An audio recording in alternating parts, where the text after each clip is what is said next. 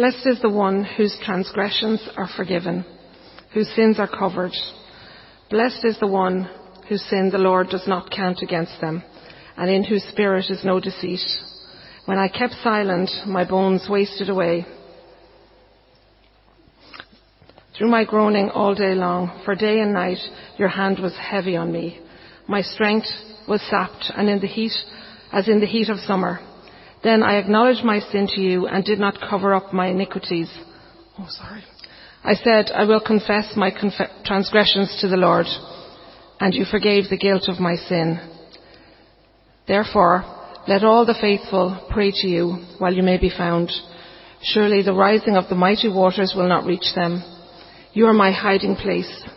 You protect me from trouble and surround me with songs of deliverance. I will instruct you and teach you in the way you should go. I will counsel, counsel you with my loving eye on you. Do not be like the horse or the mule, which have no understanding, but must be controlled by bit and bridle, or they will not come to you. Many are the woes of the wicked, but the Lord's unfailing love surrounds the one who trusts in him. Rejoice in the Lord and be glad, you righteous. Sing, all you who are upright in heart.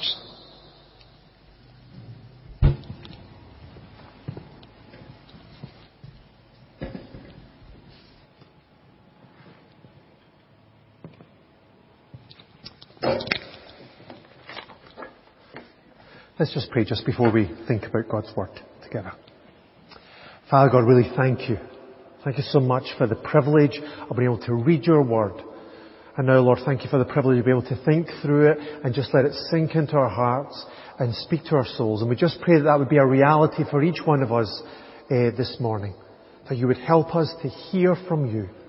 That we might be able to, to put into practice what you've got for us. That we may be able to obey your word and to live it out uh, for your honour, for your glory. So Lord, just come and speak to us now through your word and by your spirit. In Jesus' name we pray. Amen.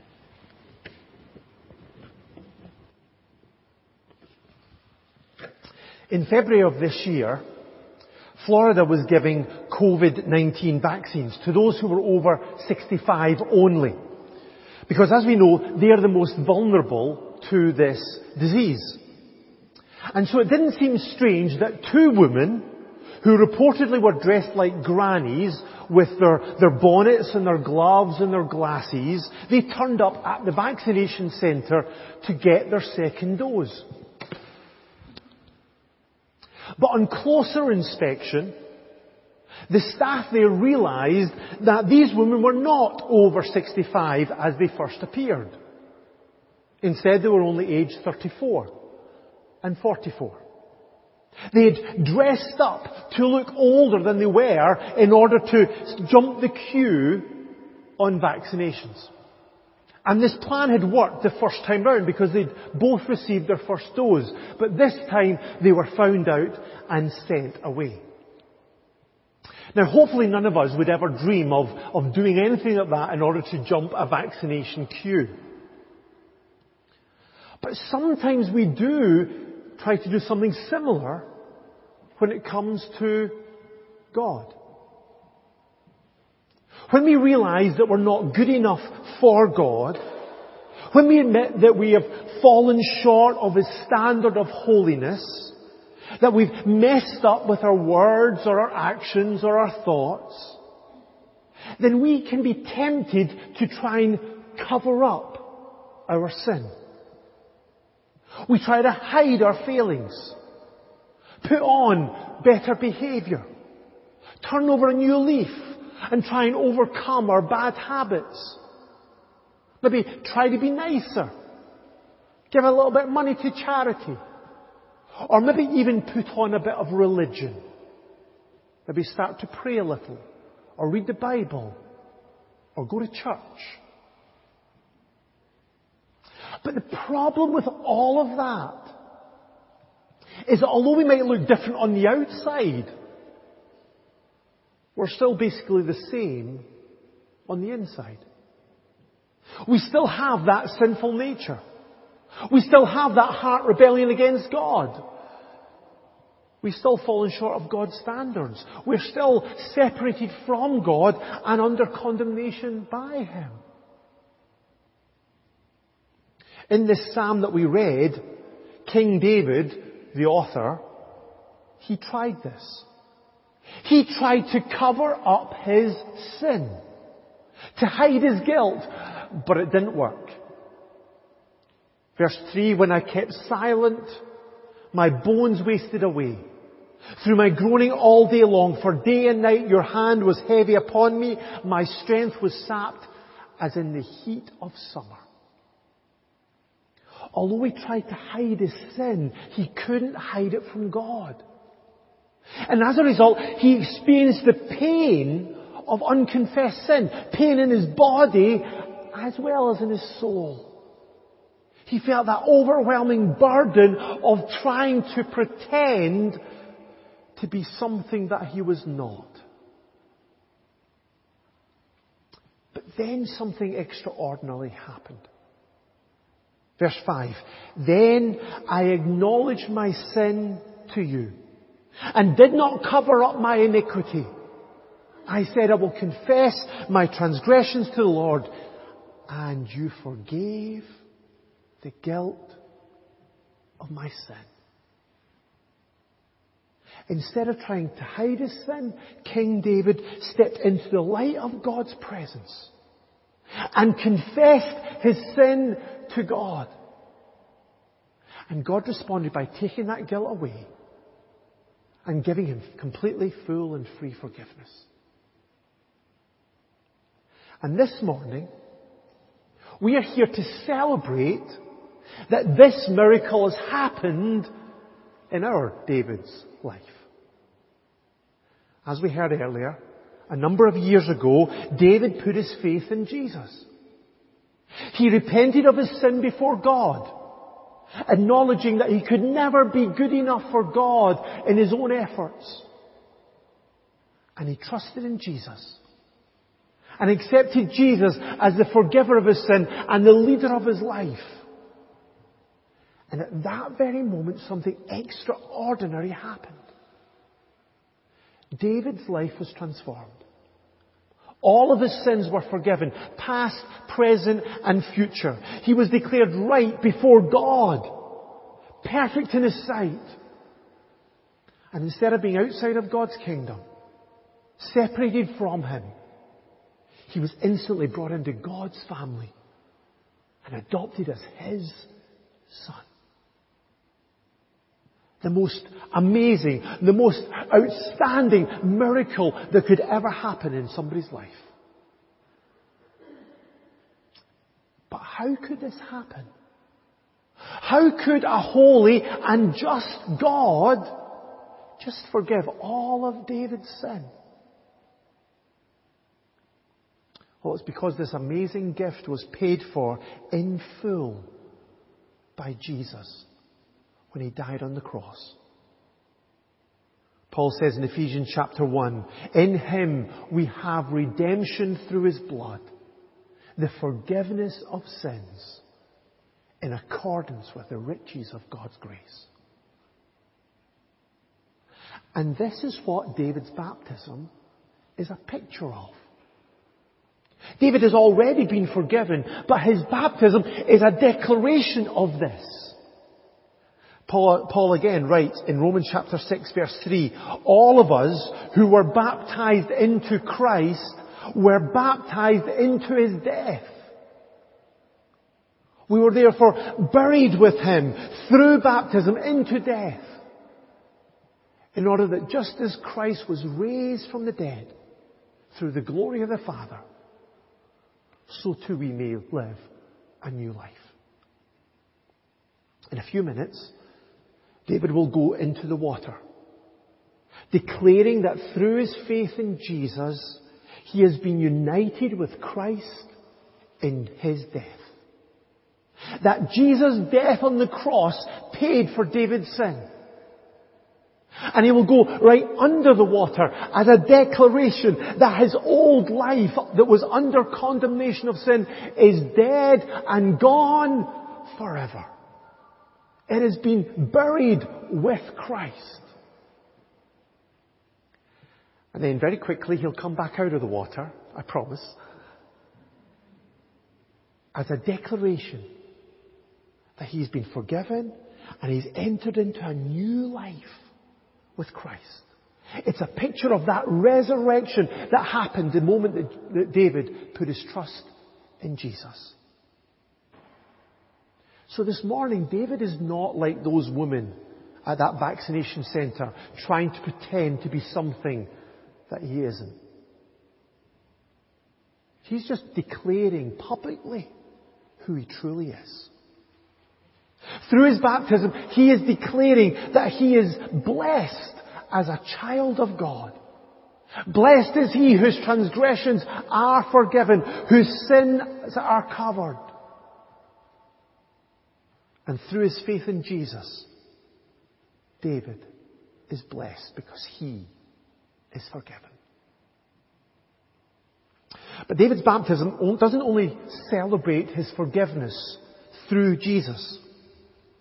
It also declares his commitment to Jesus. Today, of course, is the 4th of July. It's, in the United States, that's Independence Day. The day that the Americans celebrate getting rid of the Brits. Sorry. Declaration of independence from Great Britain. But independence is something that we would all like, isn't it? We like the idea of living independently. Thinking for ourselves. Making our own decisions. Standing on our own two feet. Problem is that when we do this, we always make a mess of things. Book of Proverbs 14 and 12 says, there's a way that seems right to a man, but in the end it leads to death. When we live independently of God, when we do our own thing, when we follow our heart, when we allow our desires to drive us, we always end up on that road to destruction. As King David said in this psalm, verse 10, many are the woes of the wicked. We think that freedom is found in living independently. But instead, when we walk away from God, we end up in slavery. This is what Jesus said in John 8:34. Everyone who sins is a slave to sin. We get trapped by the very desires that we thought would lead us into freedom. But the good news is that Jesus came to give us true freedom in our lives. Jesus said in John chapter 8, if you hold to my teaching, you are really my disciples, then you will know the truth, and the truth will set you free. So forgiveness is not the end of what Jesus wants to do in our lives. He doesn't just forgive us so we can just go on and just live our own lives any way we want. Instead, He forgives us so that we can submit to His leadership in our lives. So we can follow Him. So we can live out that abundant life that He calls us to in relationship with Him. Jesus said, if anyone would come after me, he must deny himself and take up his cross daily and follow me. For whoever wants to save his life will lose it. But whoever loses his life for me will save it.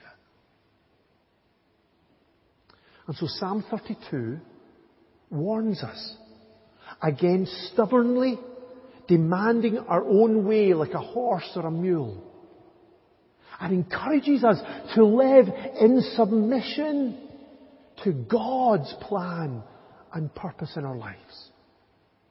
And His promise is that if we do submit to His leadership, then He will lead us and He will guide us and He will empower us to live a life that's worth living.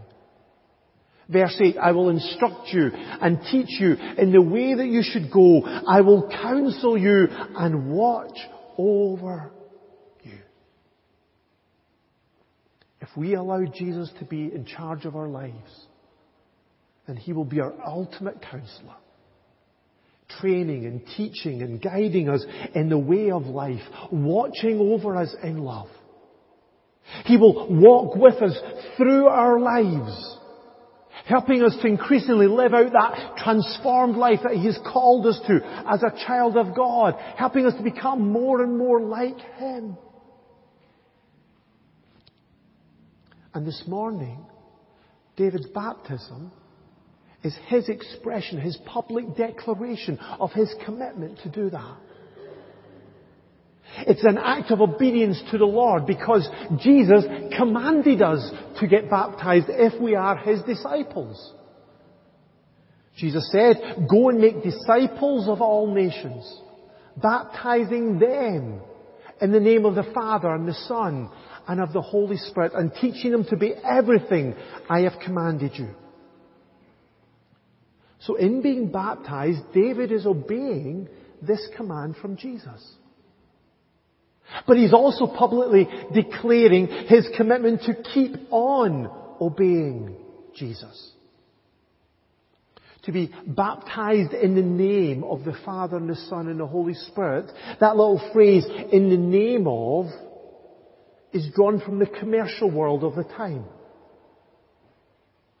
In the name of was used in transactions. Like we used to, if you can remember that far back, write checks. Anybody remember writing checks? I know they've kind of, kind of gone out the way now, but writing checks, you write them in the name of somebody. Meaning that we're promising to give them that amount of money. Well, when David is immersed in the water of baptism, he is, as it were, signing himself fully over to Jesus. To be his disciple to follow Him, to live for Him with everything He is and has. It's a declaration of Him, His declaration to, of, to be committed to Jesus, to following Jesus, and to be dependent on Him. And so because of this, David's baptism is also a call to faith in Jesus for us this morning. As we watch David getting baptized, it'll be a challenge to us. It'll ask us some questions. Can we celebrate that we have been forgiven through our faith in Jesus? And are we committed to following Jesus in our lives? And this is an offer that's for everyone here this morning. Verse 6 says, Therefore, let everyone who is godly pray to you while you may be found. While he, you may be found. This offer to receive forgiveness will not be available forever. One day, it will be too late. But not today. Today is the day of salvation. Today is the day of God's grace. So if you haven't yet done what David has done, then you can come to Jesus today. And admit your sinfulness and put your trust in Jesus and receive His full and free forgiveness. And then you can have the confidence that David has this morning. That you are my hiding place. You will protect me from trouble and surround me with songs of deliverance. And then this day will not just be a celebration day for David, but also for each one of us. Because instead of the anxiety and the weakness and the, the, exhaustion of those who try to make themselves good enough for God, who try and pretend to be right before God, we will be able to enter into the joy of knowing that we are saved. The Lord's unfailing love surrounds the man who trusts in Him. And that's why this psalm ends with a declaration of praise. Rejoice in the Lord and be glad, you righteous. Sing, all you who are upright in heart. Because if we have answered this call to faith in Jesus, then no matter what is happening in our lives, whether good or bad, we have reasons for rejoicing this morning. Because we are blessed with every spiritual blessing in Christ. Our transgressions have been forgiven. Our sins have been covered. Our iniquity will never be reckoned against us, ever. And we can rest in Jesus and in His leadership in our lives. So this is what this morning is about. It's a celebration of forgiveness through Jesus. It is a commitment to follow Jesus. And it's a call for each one of us to put our faith in Jesus. And this is what we're going to celebrate now. Through the symbols that Jesus gave us in our time of communion. Broken bread to remember Jesus' body broken for us under the weight of our sin. And a cup to remember His blood shed for us to wash away our sins. So if you have answered that call to faith in Jesus, whether it was many years ago, or even whether it was this morning, if you have been forgiven by Him, and if you've committed yourself to follow Him, then please join us. As, as the bread and the cup is passed out, please take it and remember Jesus and rejoice in the Lord and in His amazing salvation.